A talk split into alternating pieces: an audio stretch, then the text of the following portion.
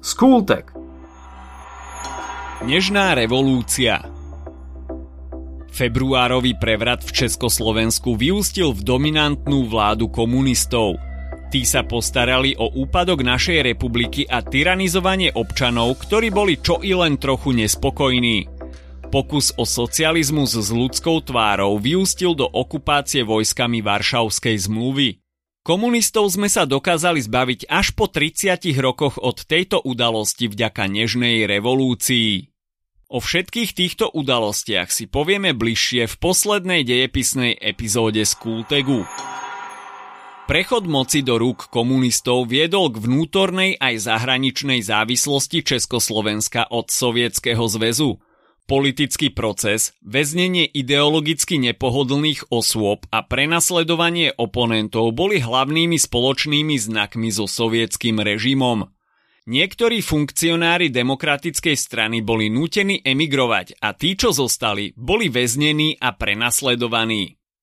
Už v marci 1948 komunisti znárodnili podniky nad 50 zamestnancov, čím znárodnili 95% priemyslu. 9. mája 1948 bolo Československo novoprijatou ústavou vyhlásené za ľudovo-demokratickú republiku. Beneš ústavu odmietol podpísať, reagoval na ňu odstúpením z funkcie. Prezidentom sa tak stal Klement Gottwald. Nastala éra stalinizmu. V hospodárstve sa dôraz kládol na ťažký priemysel, v dôsledku čoho sa začala industrializácia Slovenska. V roku 1949 bola vyhlásená prvá 5-ročnica, v ktorej sa rozvíjal ťažký priemysel na úkor spotrebného. Zmenou názvu Československej republiky novou ústavou vznikla 11. júla 1960 Československá socialistická republika.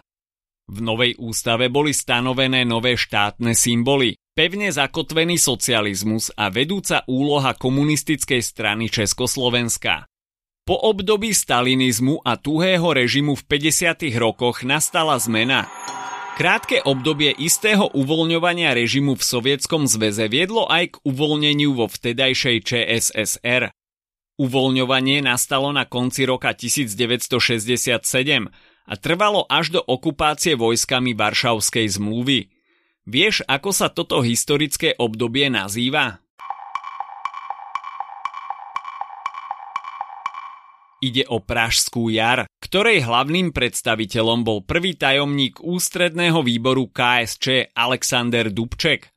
Presadzoval socializmus s ľudskou tvárou, čo bol pokus o demokratizáciu komunistického režimu. Ten však nebol úspešný a viedol k jednej z najtragickejších udalostí v našej histórii. Na pozvanie Vasila Bilaka vstúpili 21. augusta 1968 vojska Sovietskeho zväzu, Polska, Nemeckej demokratickej republiky, Maďarska a Bulharska na územie ČSSR. Dokopy prekročilo naše hranice 6300 tankov, čo je viac než Sovieti použili v Kursku najväčšej tankovej bitke v histórii.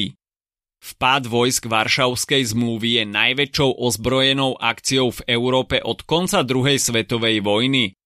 Na invázii pod krycím menom Operácia Dunaj sa zúčastnilo 27 bojových divízií.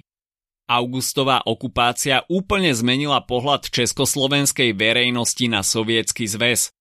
Obyvatelia vo veľkom protestovali, pričom najradikálnejším protestujúcim bol študent Jan Palach, ktorý sa 16. januára 1969 na rampe Pražského národného múzea polial benzínom a zapálil.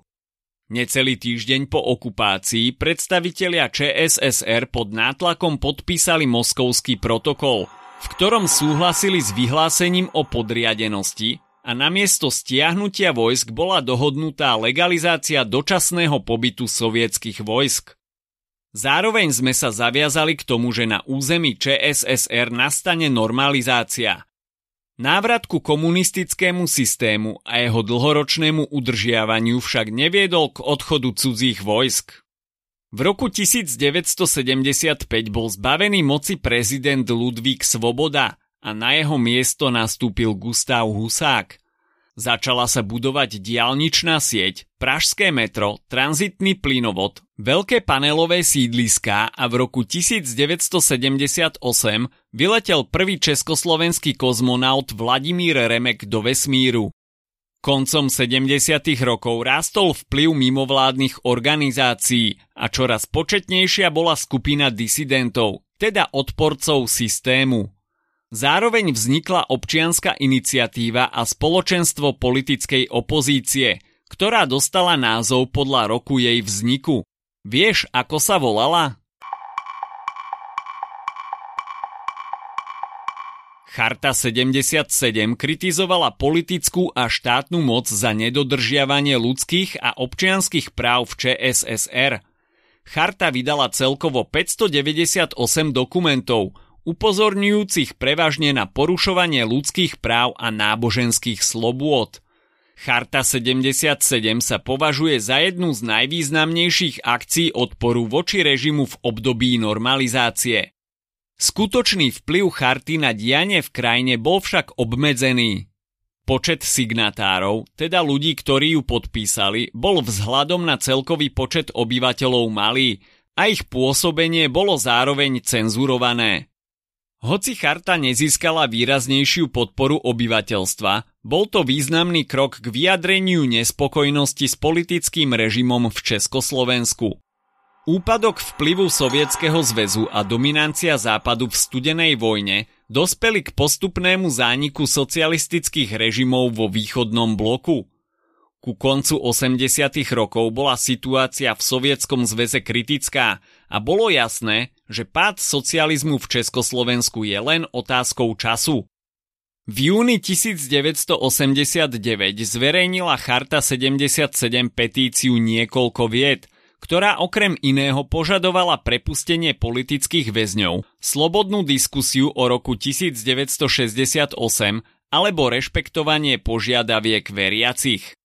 Podpisovú petíciu inicioval Václav Havel po svojom prepustení z väzenia a od júna do novembra 1989 niekoľko vied podpísalo okolo 40 tisíc obyvateľov. Havel a jeho spolupracovníci v atmosfére po páde Berlínskeho múru 9. novembra 1989 pripravovali na december veľkú demonštráciu, kde sa mali zísť signatári petície niekoľko vied. Ich cieľom bolo donútiť komunistické vedenie k rokovaniu za okrúhlym stolom. Najznámejší slovenský signatár Milan Kňažko sa v októbri 1989 dokonca otvoreným listom vzdal titulu zaslúžilý umelec. K pádu socializmu však došlo ešte o mesiac skôr. Zaslúžili sa o to predovšetkým študenti, ktorí v novembri 1989 zobrali spravodlivosť do vlastných rúk. V predvečer Medzinárodného dňa študentstva, ktorý sa každoročne oslavoval 17. novembra, sa v Prahe na Albertove zišlo 15 tisíc českých a slovenských študentov, aby si pri oficiálnom pietnom akte pripomenuli zatvorenie vysokých škôl nacistickým Nemeckom v roku 1939. Študenti niesli zástavy, spievali a skandovali heslá za zmenu politických pomerov. Nakoniec sa sprievod vydal na národnú triedu, kde mu polícia z oboch strán odrezala cestu. 10 tisíc ľudí sa tak ocitlo uzatvorených na jednej ulici medzi dvoma policajnými zátarasami. Demonštrácia pokračovala na mieste v pokojnej a nenásilnej podobe, prevolávaním hesiel ako máme holé ruce alebo jakeša do koša. Po 8 hodine sa situácia otočila a polícia brutálne zakročila – Demonštrantov byli obuškami, zatýkali a zvyšok násilím rozohnali. Ľudia sa však nezlakli, naopak, zdvihla sa vlna nevôle a do ulic ich v nasledujúcich dňoch vyšli tisíce. Študenti sa stretli s umelcami a pripravili výzvu na týždenný a generálny štrajk. Od pondelka 20. novembra sa každý deň začali konať demonštrácie na námestiach viacerých miest po celom Československu. Najväčšie boli na Václavskom námestí v Prahe a na námestí SNP v Bratislave. Z pódií sa ozývali heslá ako Pravda víťazí, nie sme ako oni a slúbili sme si lásku. Ľudí v chladnom počasí povzbudzovali umelci ako Karel Kryl, Ivan Hoffman či Marta Kubišová. Pohár trpezlivosti definitívne pretiekol a desiatky tisíc ľudí dali štrnganím kľúčov jasne najavo, že totalitnému režimu odzvonilo. Po páde socializmu vznikla Česká a Slovenská federatívna republika, no obe naše krajiny sa postupne od seba čoraz viacej vzdialovali. Rozdelenie ČSFR vo veľkom presadzoval Vladimír Mečiar. 1. septembra 1992 bola prijatá Ústava Slovenskej republiky, ktorá vznikla 1. januára 1993 a funguje dodnes. Ak sa ti dnešný podcast páčil, nezabudni si vypočuť aj ďalšie epizódy z Kultegu alebo našej série hashtag čitateľský denník – Spracovali sme v nej dve desiatky diel, ktoré by si mal poznať. Potešíme sa, ak nás ohodnotíš na Apple Podcasts, napíšeš komentár na YouTube alebo dáš odber na Spotify, aby ti nič neuniklo. A nezabudni o nás povedať kamošom. Počujeme sa pri ďalšej časti Skultegu.